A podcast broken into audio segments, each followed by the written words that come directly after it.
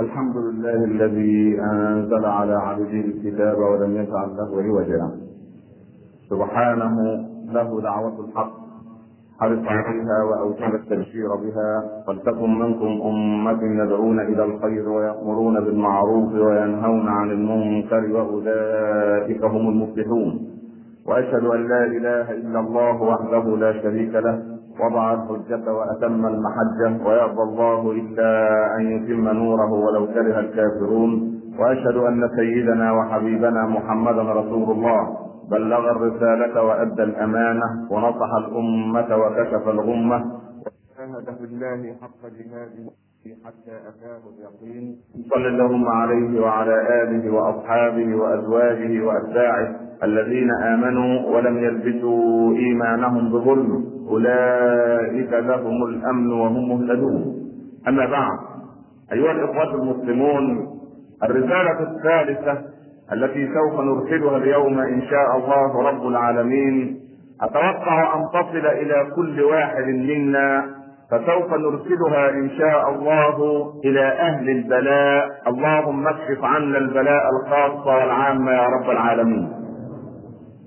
رسالتنا اليوم لأهل البلاء، فاللهم إن ابتليتنا صبرنا على ما ابتليتنا، واغفر لنا وارحمنا وأنت خير الغافرين. إن لم نكن أهلا لرحمتك فرحمتك أهل أن تصل إلينا يا أرحم الراحمين. أيها الأخ المسلم الكريم، البلاء شيء هنا عملية غربلة حتى يميز الله الخبيث من الطيب، حتى يظهر المؤمن ومدعي الإيمان والمسلم والمتمسلم والسائر في طريق الله والذي يدعي أنه يسير في طريق الله عز وجل. والبلاء من ميراث النبوة، فما من نبي إلا وقد ابتلي، لأن أكثر الناس بلاء الأنبياء فالأولياء فالأمثل. يبتلى المرء على قدر دينه، حتى يقال في الأثر إن الله عز وجل إذا أحب عبدا ابتلاه، فإذا صبر العبد اصطفاه، فإن رضي العبد اجتباه، فصار عند الله من المصطفين المجتبين الأخيار. اللهم اجعلنا منهم يا أرحم الراحمين. والمسلم يجب أن يتعلم شيئا هاما، أن ميراث النبوة ملازم له تماما قضية الابتلاء تلك، فمن نقص حظه من الابتلاء نقص حظه من ميراث النبوة. يعني طالما أن الابتلاء قد قل عندك ومرت عليك أيام دون أن تبتلى، فراجع حساباتك مع نفسك ومع رب العباد سبحانه، فإن الله عز وجل يستدرج الذين فسقوا من حيث لا يحتسب ومن حيث لا يعلمه. والإنسان عندما يستقرئ التاريخ يجد أن فرعون لم يمرض مرة ولم يسقم مرة ولم يبتلى مرة، فبلغ به الأمر أن قال أنا ربكم الأعلى والعياذ بالله رب العالمين. العبد منا يجب أن ينظر إلى الابتلاء في مواطن ثلاثة أو في أنواعه الثلاثة.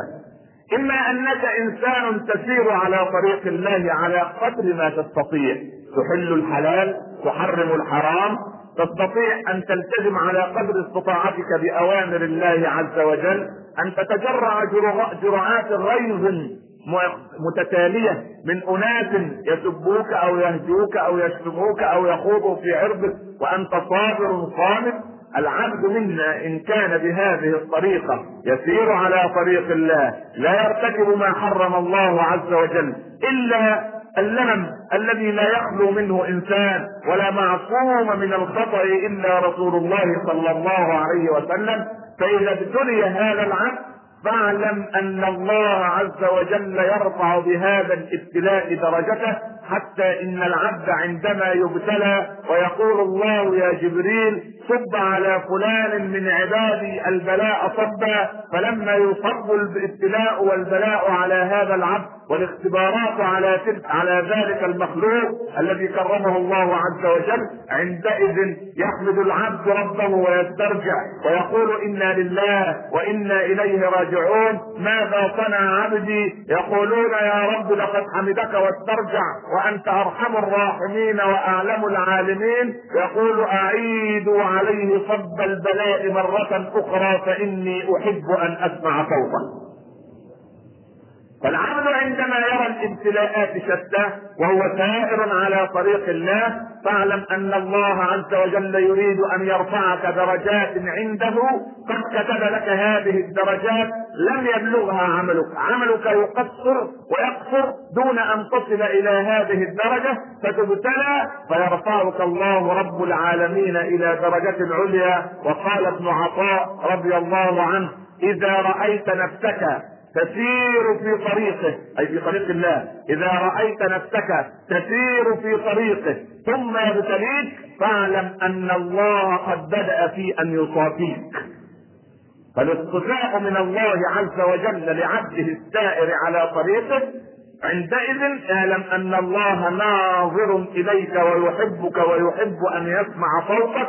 ولذلك أمن يجيب المضطر إذا دعاه ويكشف السوء، الإنسان يجب أن يلجئ ظهره لله. وجهت وجهي إليه، أسلمت نفسي إليه، ألجأت ظهري إليه، رغبة ورغبة منك إليك، لا منجا ولا ملجا منك إلا إليك. آمنت بكتابك الذي أنزلت وبنبيك الذي أرسلت وإنا لله وإنا إليه راجعون. هكذا العبد يرجع الأمر كله لمن بيده الأمر كله. فاللهم اكشف عنا ابتلاء الخاصة والعامة يا رب العالمين. هذا هو النوع الأول من الابتلاء لعباد الله الصالحين.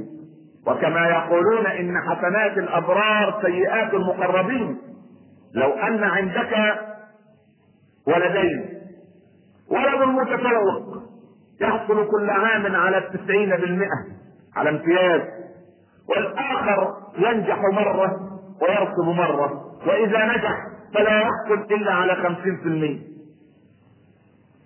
في هذا العام مثلا إذا بصاحب الامتياز كل عام لم يحصل إلا على 80%، قل 10%، والولد الذي يركب كل عام نجح وحصل على 55% أو 60%.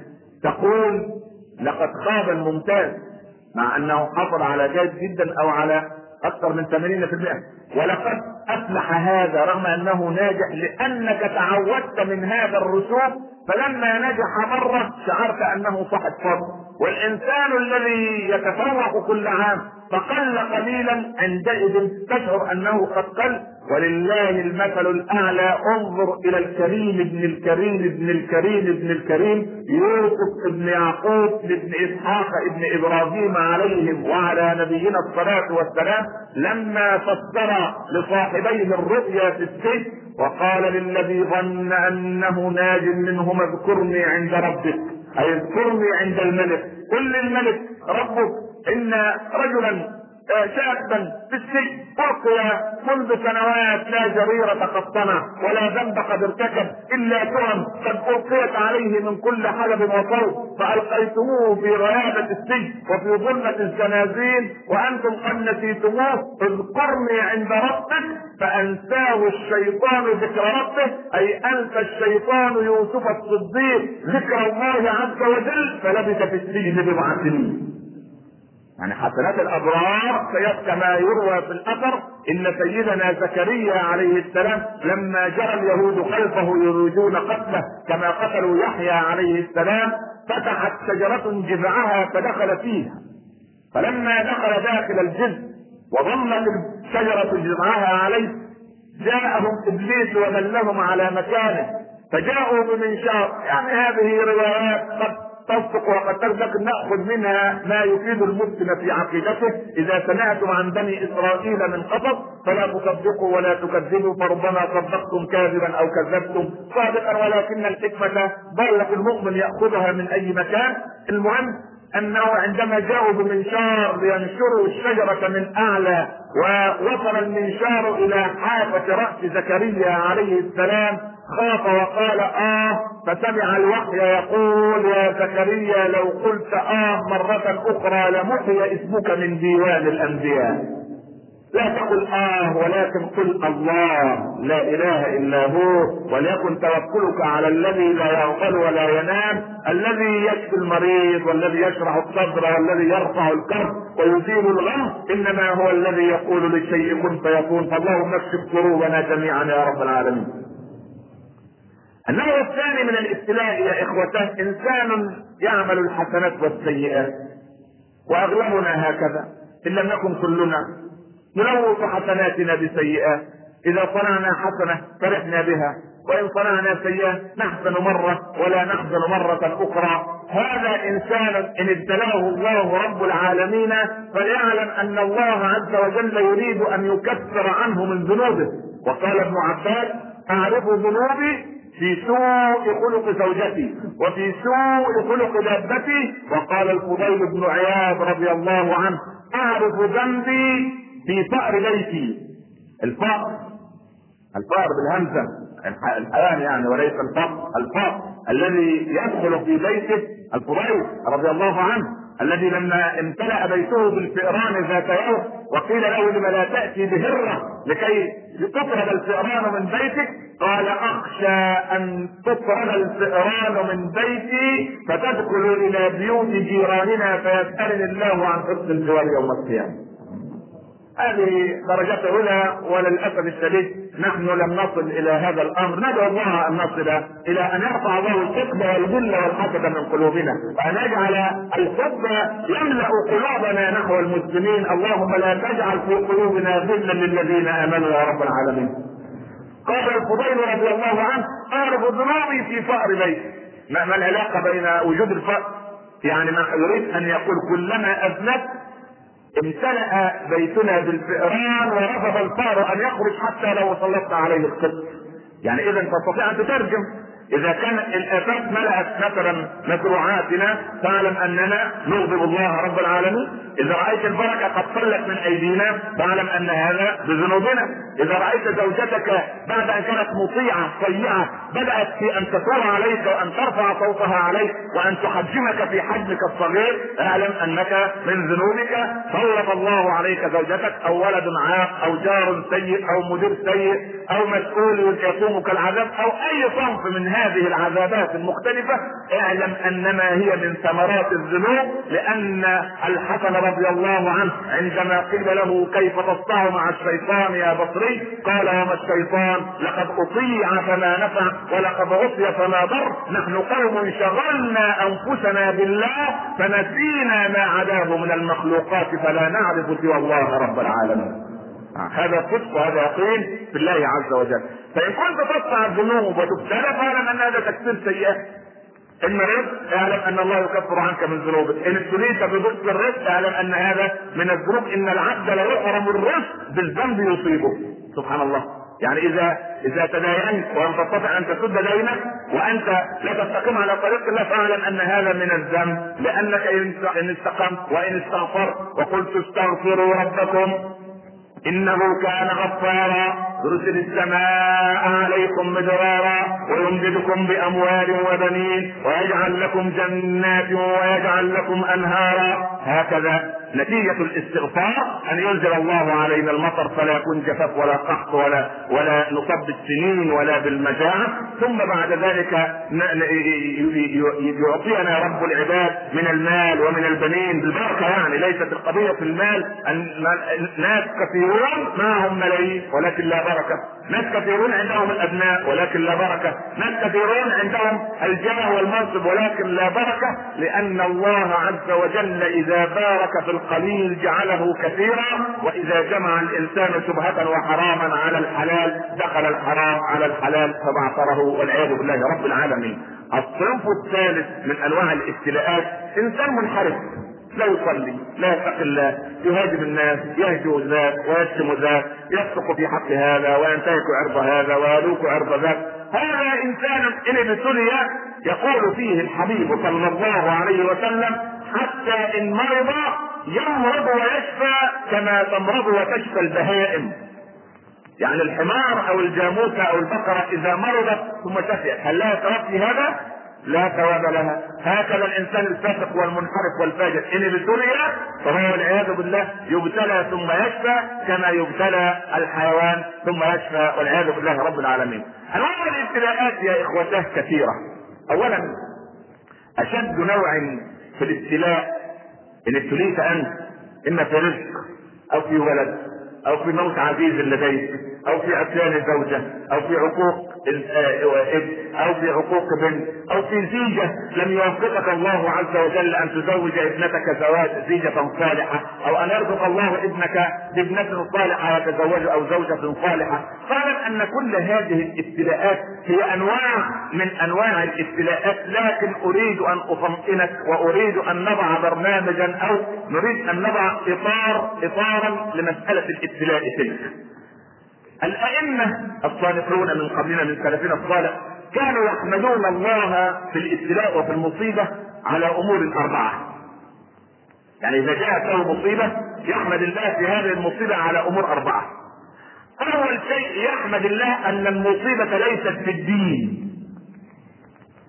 طالما أن المصيبة ليست في الدين تحمد الله رب العالمين، لأن المصيبة في الدين هي أسوأ المصائب.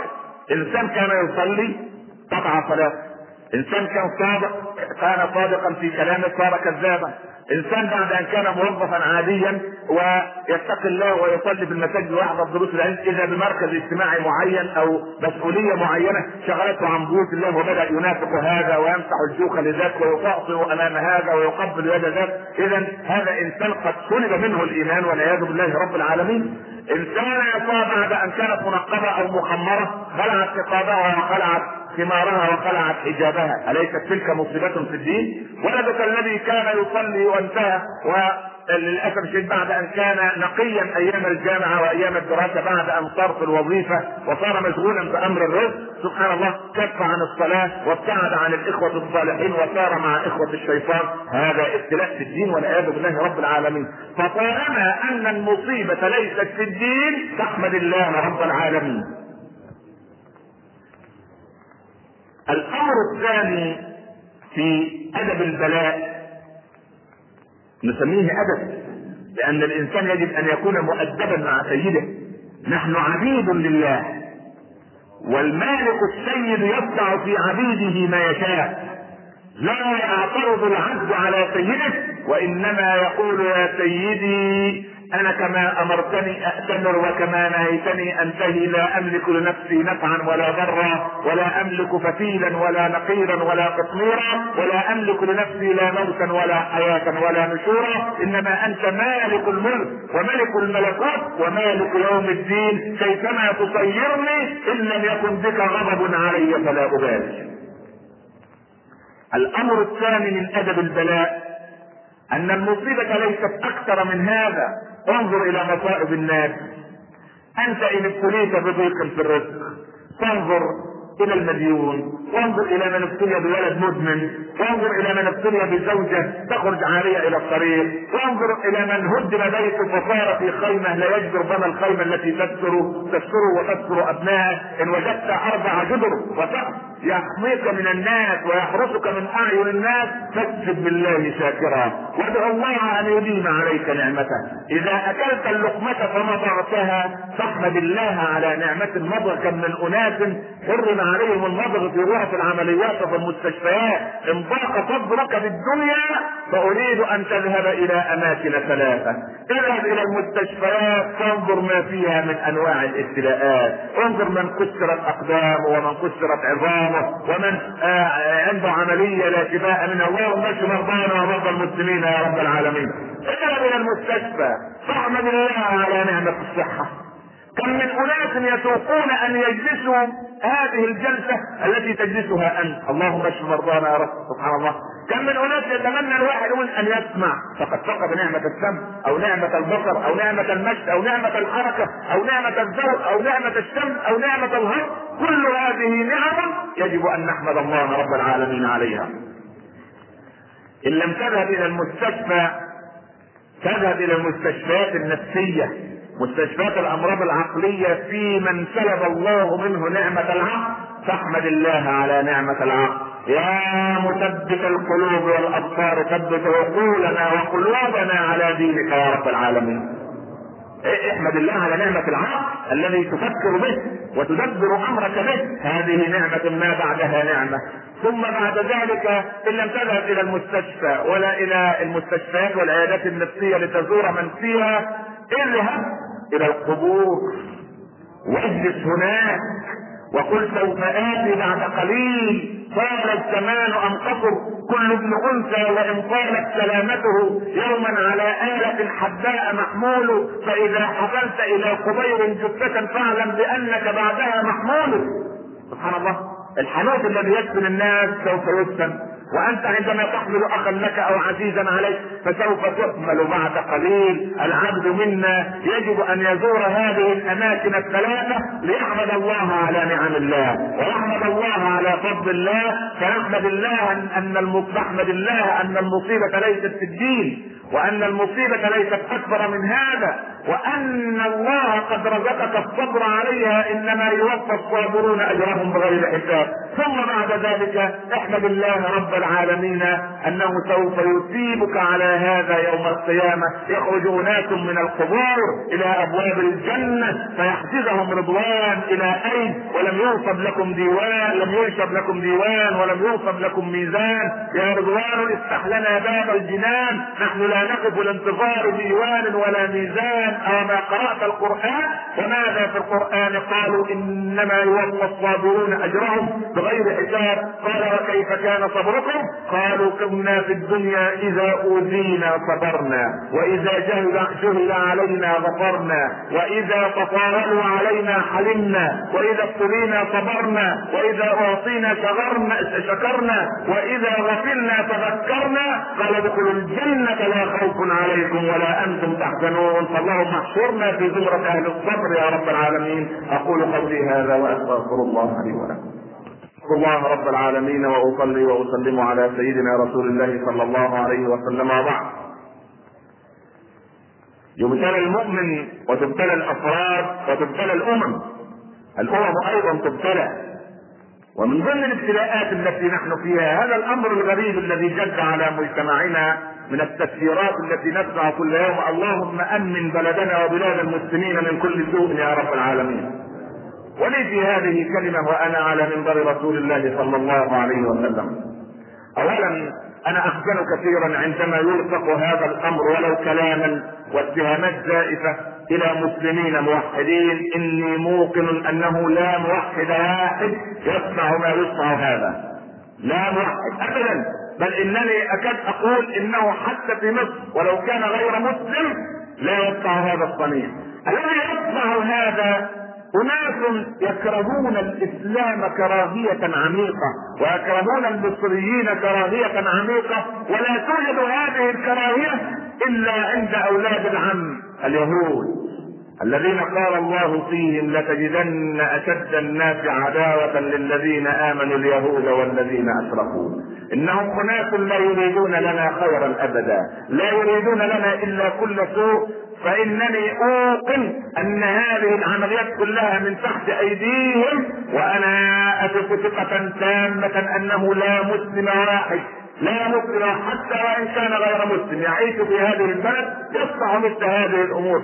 أفهم أن إنسانا يقتل إنسانا لثأر عنده والحكومة لا تقوم له بثأره، فربما يثأر هو لنفسه، قد أفهمها. لكن إنسانا يضع شيئا ينفجر، قد ينفجر في أمه أو ابنته أو خاله أو عمه أو أبيه أو ولده، فأنا أشك في هذا وأوقن أنه لا مسلم واحد يصنع هذا الأمر، وإنما هي صناعة أجنبية. نسأل الله عز وجل أن يرفع عنا هذا الابتلاء، إنه على ما يشاء قدير. ثم إن من رفع الابتلاء ليس بالدعاء فقط، ولكن بالتوبة. وتوبوا إلى الله جميعا أيها المؤمنون لعلكم تفلحون، لأن الله عز وجل قضى في كتابه: ولنبلونكم بشيء من الخوف والجوع ونقص من الأموال والأنفس والثمرات، وبشر الصابرين الذين إذا أصابتهم مصيبة قالوا إنا لله وإنا إليه راجعون. أولئك اولئك عليهم صلوات من ربهم ورحمه، اللهم اجعلنا منهم يا رب العالمين. الله عز وجل من رحمته يقول ولنبلونكم بشيء من الخوف، لم يقل ولنبلونكم بالخوف، لا، بشيء من الخوف، جزء من الخوف، بشيء من الخوف. وما علاج الخوف يا رب؟ ان نلجا الى رب العباد ليحول خوفنا امنا، وان نتاب الى الله، ان يكون المجتمع كله لله رب العالمين حكاما ومحكومين. عندئذ نفتح صفحه جديده مع رب العباد. وفي بدايه الجمعه الاولى من العام الهجري الجديد ينزل الله على هذا المجتمع وعلى مجتمعات المسلمين الرحمه، فاللهم ارحمنا فانك بنا راحم، لا تعذبنا فانت علينا قادر، وكن بنا بما جرت به المقادير. اللهم اكتب عنا البلاء الخاص والعام، اللهم اكتب عنا البلاء الخاص والعام، اللهم اكتب عنا البلاء الخاص والعام. اجعل جمعنا هذا جمعا مرحوما، وتفرقنا من بعده تفرقا معصوما، لا تجعل بيننا شقيا ولا محروما، لا تجعلنا في هذا اليوم العظيم ذنبا الا غفرته، ولا مريضا الا شفيته، ولا عسيرا الا يسرته، ولا كربا الا اذهبته، ولا هما الا فرجته، ولا طالبا الا نجحته، ولا مسجونا الا فككت سجنه، ولا ماسورا في الحق الا فككت اسره، ولا مجاهدا في سبيلك الا نصرته، ولا ظالما الا هديته، ولا ميتا الا رحمته، ولا مسافرا الا ظالما سالما لاهله الا وقد رددته. اجعل خير اعمالنا خواتمها، وخير ايامنا يوم ان نلقاك، وانصر المجاهدين في كل مكان، ثم اعدائنا في البسنه والمرسل، ثم اعدائنا في فلسطين المسلمه، ثم اعدائنا المسلمين في الصومال الشقيق. اللهم ارفع دماء المسلمين، اللهم من اراد بالمسلمين سوءا فارض اللهم سوءه عليه، واغفر لنا وارحمنا وانت خير الغافرين. وصلى الله على سيدنا محمد وعلى اله وصحبه وسلم يا رب تسليما كثيرا. بسم الله الرحمن الرحيم. والعصر ان الانسان لفي خسر الا الذين امنوا وعملوا الصالحات وتواصوا بالحق وتواصوا بالصبر. صدق الله العظيم.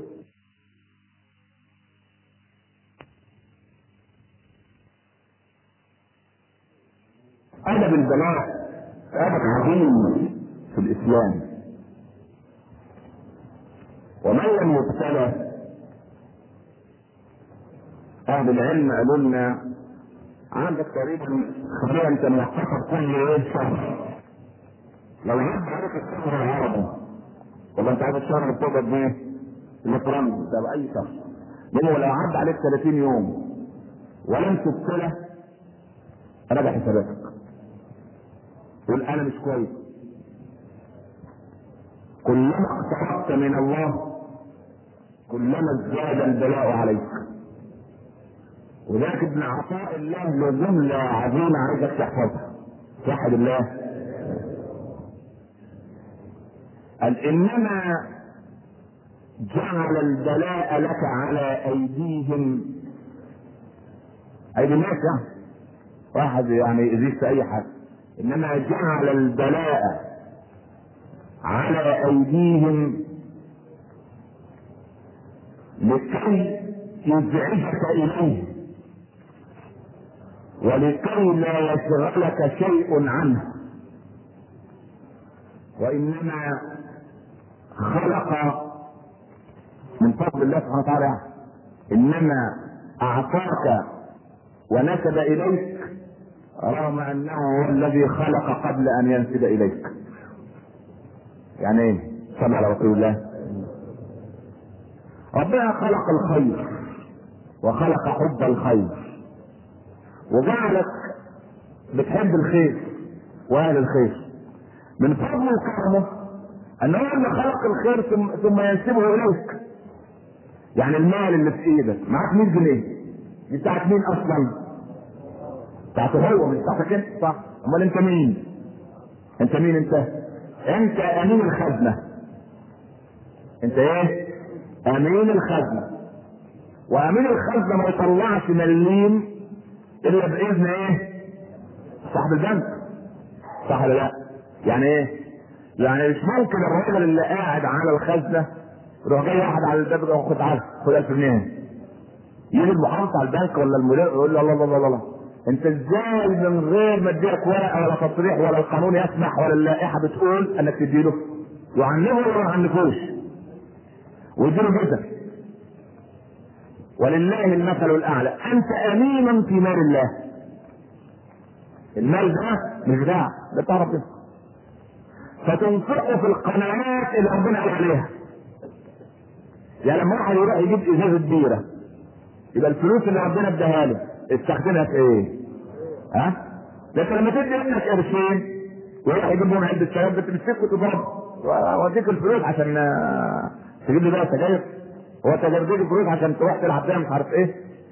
لا، المساله اكبر من ذلك. فيجب ان تكون واثقا ان المال ليس مالك، المال مش مالك، انما المال مال الله، وانت امين في هذا المال. خلاص؟ اذا الجنيه اللي معاك بتاعت ربنا اصلا، تيجي انت تطلع منها 10 جنيه، من الذي حببك فانك تطلع ال10 جنيه؟ اذا قال من فضل الله عليك انه خلق ثم نسب اليك، يعني الملائكه بتكتب ان مين اللي طلعك؟ ها؟ الغلبان. يعني ابراهيم طلع جنيه لله، خلي بالك انت، ابراهيم طلع جنيه لله. الملائكه بتكتب ايه؟ ها؟ الملك اللي طلع الجنيه ولا ابراهيم اللي طلع الجنيه؟ بتكتب ايه في كتاب الحسنات بتاعك؟ ابراهيم. وابراهيم ما عملش حاجه الا انه سار وفق منهج الله، فربنا من فضله انه من فضل الله حبيب، من فضل الله عليك انه خلق ثم ايه؟ ثم نسب اليه. شوف الكلام، خلق الخير وبعد نسبه. الكتابة عند الله انك بتذكر، الكتابة عند الله انك بتذكر، ورغم ان ذلك ان الفاعل الحقيقي في المقابل، صرف عليه جماعة رزلة طويل اللسان، اي حد جماعة في الشيخ بيذوق الايه؟ الأظهر البلاء لك على أيديهم. هو ربنا عايز يبتليك، بس بيسبب ايه؟ ناس. فيطلع البلاء عليك انت على ايدين جماعة، لكي يزعجك إليه، عشان تقول أنا ماليش إلا مين. يعني هو يخلي الدنيا كلها ايه؟ تتكأتأ عليك. تعال الى سيدنا رسول الله كما المشركين 13 سنة مش عارفين ياخدوا لا حل ولا باطل، وال13 سنة دي ما آمن لله ولرسوله الا 84 صحابيا وصحابية، 84 واحد. هل يأس رسول الله؟ ما يأس. يوم الطائف وابتلاء برضه، الطائف نروح ناحية الطائف كده، الطائف ده المنتجع او المصيف بتاع اصحاب الملايين بتوع قريش، جناين بلاد النار، جناين وبساتين وجميلة جدا الطائف لما تروح هتلاقي هواها غريب. فذهب الى الطائف، فبيروح عند الطائف عند مين؟ عند علية القوم، عشان برضه دول لهم ايه؟ تأثير على البقر. قالوا الكلام ده من ساعة ما فقد، حتى في مكة كان يمشي يستقبل القبائل القوافل اللي جاية، يعرض نفسه على القبائل، يعرض نفسه أنا محمد رسول الله وإن الله أرسلني بدين. أبو لهب عمه ماشي وراه، لا تصدقوه، أنا عمه تعرفونني؟ طبعا يا أبا لهب أنت كبير قريش، إنه كذاب لا تصدقوه. يا خبر أبيض، وهو صابر. وفاكر أنت قصة الست ما تعرفوش، غير بني لسه بداية الدعوة. نعم نعم يا اماه اتحمل علي، شايل حزبة الحطب دي، فسيدنا الحبيب راح موطي وشايل الحزبة هو. يا بني قالت الله يا اماه الى اين تريدين؟ والله اقسم انه لازم يوصلها لغاية الايه؟ المكان اللي هي عايزاه، شايل حزبة الحطب. ما تعرفوش السكة قالت ايه؟ يا بني واللات والعزى انك لعلى خلق عظيم، وسوف انصحك نصيحه. طالما انت بتعمل خير انا اقول لك نصيحه مفيش بعدها.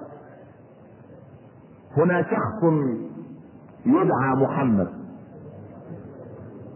يدعي انه نبي، إذا جاءك فلا تصدقه.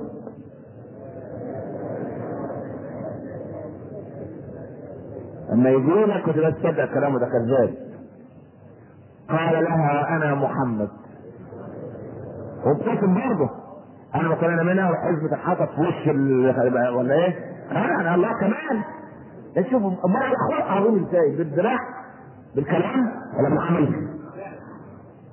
فين الأخلاق دي؟ ابن مسعود تلميذه وحبيب الحبيب، قال يروح السوق حط له في جيبه بيشتري نعسه غلبان ما عرفتوش الا كام درهم، حط له في جيبه ما لقيش الدرهمين. الناس ما فيش الا ابن مسعود الغلبان، هو اللي يعني الحرام اشتغل بقى.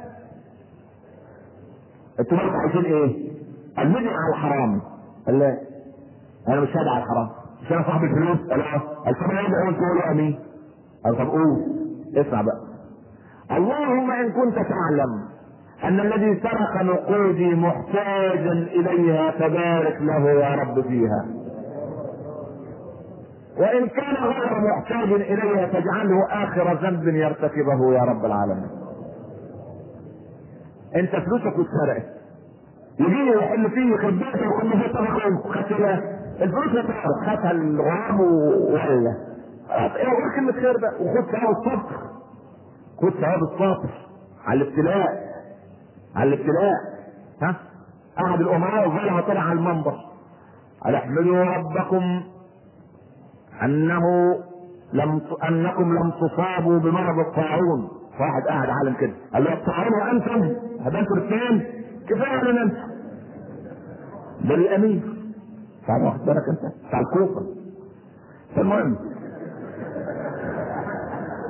انا عارف انت بتضحك على ايه؟ اضحك يا اخويا، ربنا يضحك الدنيا واخرى. ذاك ربنا قال وانه اضحك وابكى. اضحك مين وابكى مين؟ قال اضحك المؤمنين في الجنه وابكى الكافرين في النار. بس المهم اللي يضحك في الاخر. مش ماسكين في الخنق كلنا تعالوا متضاربين ده رجلنا بيعملوا اللي بيشتغلوا. ها واحد معدي الشارع امبارح اخت صديقه واقف بيتكلم مع ضابط صديقه بتاع نجده كده واقف فبيتكلموا في موضوع.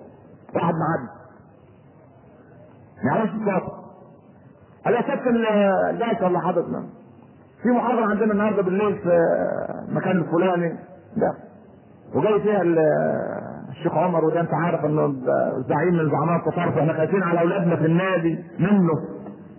ها تبتدي تتفكر طب هو يعرف الضابط؟ ايه ما يعرفوش، هو بس مجرد شاف الحكومه قال لك اسحب الحكومه.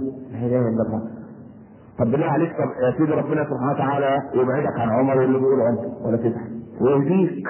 سبحان الله، شوف ماذا في نفوس الناس وماذا يريد الناس من الناس. وربنا سبحانه وتعالى لما جاءه عبد الله الخزرجي وأسلم، حارثة ابن عبد الله الخزرجي، فقال له صاحبك وقال له تشهد الشهادتين وتصلي. قال له ما تقول تزكي. قال له يعني ايه زكاة؟ قال له يعني كل سنة هبعت لك واحد ياخد منك زكاة المال. طب هتبعت لي امتى يا رسول الله؟ قال له في المدة الفلانية، حدد له ميعاد. الراجل راجع بص رقمه دخلت القبيلة كلها في ايه؟ في الإسلام. بقى منهم من الزكاة والتعب المبعوث بتاع الحبيب المصطفى يجي ياخد الايه؟ الزكاة. تأخر الايه؟ المبعوث. بيقول ابن عقبة الرسول بعته وحده، مشي جه عليه الليل خاف ألم أروح أسافر في الصحراء يطلع علي حيوان وبتاع. المهم ضربه بدماغه قال أنا راجع. الحراجع طب يبرر للرسول الموقف ازاي؟ هو ما راحش ليه يجيب الزكاة من القبيلة دي؟ قال يا رسول الله ذهبت الى الخزرجي فمنعني الزكاة واراد ان يقتلني كفرت منه. الثاني هنا غلبان قاعد يقول ايه؟ لابد ان سخطا من الله ورسوله عليه ولذلك تاخر مبعوث الرسول وان الرسول لا يخلف وعدا قط. معقول الرسول يبعثك وعده مش هيبعث؟ يبقى الرسول ما يخلفش، يبقى انا ايه؟ انا اللي مش كويس. راح واخد الفلوس وشوية من القبيلة وراح طالع على المدينة يدفع الايه؟ الزكاة. دخل على رسول الله قال له يا خزرجي كيف تستعدي على رسولي اللي نبعته وتريد قتله وتمنعه الزكاة. قال: أنا يا رسول الله عندما تأخر خشيت أن يكون الله قد سقط علي رسوله فجئت. فجاءه الوليد بن عقبة حقكم عليه قبل تنزل الآية: يا أيها الذين آمنوا إن جاءكم فاسق بنبأ فتبينوا أن تصيبوا قوما بجهالة فتصبحوا على ما فعلتم نادمين. يا سلام يا سلام يا سلام. الواحد يتثبت من الأمور الأول قبل ما يخوض في الناس وأعراض الناس، ولا تكن أنت يعني عودا في الحريق، ولكن كن وسيلة لإطفاء نار الفتنة وإخماد نار الفتنة. اللهم أبعد عنا الفتن ما ظهر منها والوطن يا رب العالمين. ربنا من فضله أنه يجعل الابتلاء على أيدي الناس، وأنت من ضمن اللي بيخليك تسرع في الخطأ أنك ما بتتثبتش. كأن سليمان جاء الهدهد قال له ايه؟ ها؟ شوف الهدهد ده ما يمثل الهدهد بالنسبه لملك سليمان، يمثل ايه؟ ها؟ شوف ملك سليمان كان ايه؟ الريح، وضل وراء شهر وراء شهر أسن له عين القطر. أبوه عليه السلام: يا جبال أولي معه والطين وألنا له الحديد أن يعمل صبغات وقدر تصل إلى آخره. الشياطين كل بناء وغواص، الجن، الوحوش، الطير تظلله، يعني مش قاعد في قصر، لا قاعد في حته خلاء والطيور فوق تظلله بجناحيها. الصافنات الجياد 2 مليون طرف في الفرسان بتاعهم. يبقى الهدف في المملكه دي كلها يساوي كام؟ بس هو راعي صالح. ما لي ولا أرى الهدهد وفين؟ تحت البلد بتاعه ليه؟ المواقف مش موجود في الخدمة ليه؟ وبعدين قال يا إما يجيب لي شهادة رسمية معتمدة بصدق هو غير ليه؟ أو يقدحه يعذبه. حتى انت يا سليمان يا نبي الله تعرف التعذيب؟ قال لا. اسمع التعذيب هيعمل له ايه؟ يحكم على غربان. ده نوع من التعذيب. ده انت لما تكون بتصلي انت بتضحك، قاعد انت في المكتب مع 5 6 موظفين محدش يوم بيصلي ومحدش يوم بيحضر دروس علم. انا بضحك وانا قابلك شفت عم الشيخ بتاعك عمل ايه؟ يا عم اي كلام يا عم، انت عينك تسوق وتزعل. تيجي ايه؟ يحصل حرب طاحنه داخل المكتب. انت ايه مختبرك ولا ينطلق لسانك؟ طبعا تروح بقى اروح اصلي الظهر على طول. واحد منهم جاسوس في المدير عبد النعيم راح اصلي الظهر، قال راح يسمع بالله عبد النعيم راح اصلي الظهر. هو ماله؟ ما تروح مع عبد النعيم انت انا معلش ده انا على عبد النعيم ها، لكن هو مقفول عنده. فالتعذيب ان يوضع الشخص مع غير بني جنسه. ارحموا عالما بين جهال، عالم تحطه الصباعه، وغني قوم استقروا وعزيز قوم ذل. خلي بالكم من الناس دي، لان دول انت تعذبهم ان تحطوا مع واحد سبحان الله. لدرجه احد العلماء الفضلاء رحمه الله عليه قال لما مسكونه في 81 دخلت الزنزانه لقيت ايش شيوعي على مركزي على اخوان على جهاد على تكفير وهجره على ناس مالهاش صله خالص على مسيحيين على مسلمين. الحين تشكيل غريب قوي سبحان الله. من جمع هذا الكوكتيل الغريب في مطبخ الحكومه الديمقراطيه؟ ايه اللي حصل كله رحمه الله عليه؟ اللهم ارحم يعني يا علماء انا وصدق. فانت عشان تعذب واحد تحطه مع ناس مش دي طبيعته. لا تجيب ولد متربي وكويس ويناس الجماعه على هذا بالله يكونوا يعني بيلعبوا الزبر والحجر. في ناس كده على هذا بالله سبحان الله. فسيدنا سليمان فمكث غير بعيد، يعني هو ده ما تاخرش. مش الموظف اللي يصلي ساعه، ما برضه يصلي بس ما يصليش ساعه، لأن بدايته بصلاة في دقيقتين، زي ما تصلي الظهر في دقيقتين وصلاة الشغل في دقيقتين، وإلا تبقى حرام الشغل. فما كفر ولا بعيد، جاء الوجود بقى شبه الديمقراطية بقى، بيقول له سليمان النبي الرسول الملك أحق بلا لم تحط له. ده لو واحد كان يقول لك تتكلم على قدك ده بقى كل حاجه احطه بما لم تحط به وجئتك من سبأ بنبأ يقين. وقال له قصه، مش هقول قصه انتوا عارفينها طبعا، لكن المهم حكى الحكايه. فطبعا سيدنا سليمان مش اي كلام، قال لا احنا نتثبت من الروايه، هنشوف انت صادق ولا كاذب، واستخدم نفس المبلغ عشان ما يبقاش يغير قلوب الناس على الناس. يشوف واحد ثاني وبالتاني عايز يقول يعني واللي حوالين سليمان يا جدع انت خلاص، يعني انت الفرخه اللي اتبنت، يعني انت اللي سبحان الله. لا فبعت نفسه بهزم، انت بقى اللي هتجيب الخبر وبيكتبه راح وجاب الخبر وعارفين انتوا بقى. شوف هكذا سليمان لم يتسرع في تعذيب الهدهد ولا ذبح الهدهد، وكان طبعا البحر مش قادر. ها؟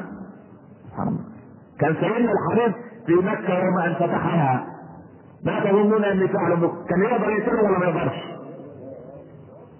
لا تسريب عليكم اليوم يغفر الله لكم وهو ارحم الراحمين، اذهبوا فانتم الطلقاء. سبحان الله. ف84 واحد يؤمنوا برسول الله في مكة، وبعد ده كله يعملوا اجتماع، يعني احبسه يعني انتين يعني اقتله، اتفقوا على القتل. بلد على بعضها ضد واحد، وال84 واحد هاجر منهم اكثر من 70 سبقوه الى المدينة، فليس معه احد الا الاحد، ومن كان معه الواحد فلن يضره واحد. كان محمد عبده رحمة الله عليه جملة حلوة قوي، ما راح اوروبا ورجع وشاف التجهيزات وعندهم جيوش وعندهم، قال له اوروبا في كل شاطئ اسطول ولنا في كل شارع مسطول، وشتان ما بين الاثنين. شوف يعني الكافر مجهز نفسه، وانا المسلم اللي مكلف ان انا ابقى كويس سبحان، لكن ولد الخاب الفاشل اللي ما بيجيبش مجموعه ده انا بزعل منه الصراحه قوي، زعلنا قوي. نفسي اولادنا يبقوا كده متفوقين، وربنا يا رب ياخد بيدهم جميعا ان شاء الله يا رب العالمين. فشوف دخل على بعضها ضد واحد، ولكن الله معه ويخرج وسط الحراسه وهم مفتحين عينيهم، وشاهد الوجوه ويخرج وهو عند الغار، وهو جمع عليه غفله هنين ابو جهل ويقول ما ظنك بالسين اوله كان سلامه. ربنا حسن الجنود الى ان وصل الى بر السلامه. يعني ان كادتك الدنيا كلها وانت مع الله فاعلم ان رب العباد سبحانه وتعالى ناصر لك، فان الله عز وجل انما اظهر الابتلاء على بعض ايدي الناس لكي يسعدك اليه ولا تنشغل عنه لحظه. وتوبوا الى الله جميعا ايها المؤمنون لعلكم تفلحون. اللهم اعطنا فيما اعطيت وزدنا فيما هديت تولنا فيما توليت بارك لنا فيما اعطيت بنا واصرف عنا شر ما قضيت، انك سبحانك تقضي ولا يقضى عليك، انه لا يذل من واليت ولا يعز من عاديت، تباركنا يا ربنا وتعاليت، لك الحمد على ما اعطيت، لك الشكر على ما انعمت به علينا وارضيت، نستغفرك ونتوب اليك، نستغفرك ونتوب اليك، نستغفرك ونتوب اليك، ونؤمن بك ونتوكل عليك، انت القوي ونحن الضعفاء اليك، انت الغني ونحن الفقراء اليك، احفظنا فوق الارض وتحت الارض ويوم العرض عليك، ارحمنا فانك بنا راحم، لا تعذبنا فانت علينا قادر، اللهم ان لم نكن اهل رحمتك فرحمتك اهل ان تصل الينا. ارحم الراحمين ارحمنا يا ارحم الراحمين ارحمنا يا ارحم الراحمين ارحمنا واجعلنا بعدها من المطمئنة وسائر بلاد المسلمين وفيهم من أراد للمسلمين سوءا فاغفر اللهم اسمعه اليه وفيهم من أراد بلا كيد فاغفر اللهم كيده عليه بالكافرين اخرجنا من بينهم ظالمين اللهم انصر اخواننا في المسجد والمسجد اللهم انصر مصر عربك من وعدها اللهم انزل الملائكه يجاهدون معهم اللهم ثبت يقينهم اللهم قوم عقيدتهم اللهم انزلهم من اجل من عندك اللهم انصرك الذي وحدك اللهم تنزل الارض من تحت اقدام الصرد الوادمين اللهم تنزل الارض من تحت اقدامهم اللهم احصهم عددا واحصهم بددا واحصهم عمقدا اللهم غلبة الشياطين اللهم انصر اخواننا المسلمين عليهم اللهم ارنا الى الصومال المسلم في شرق البلاد وغربها وقلنا تذكار المخيمات في فلسطين حيث بين المسجد الاقصى اللهم لا تجعلنا تجدعنا الدنيا عن اخواننا في فلسطين اللهم انصرهم على اليهود اللهم اغفر لهم عددا واغفرهم عددا لا تغفرهم احدا ولا تغفرنا قلبا وخنازير علينا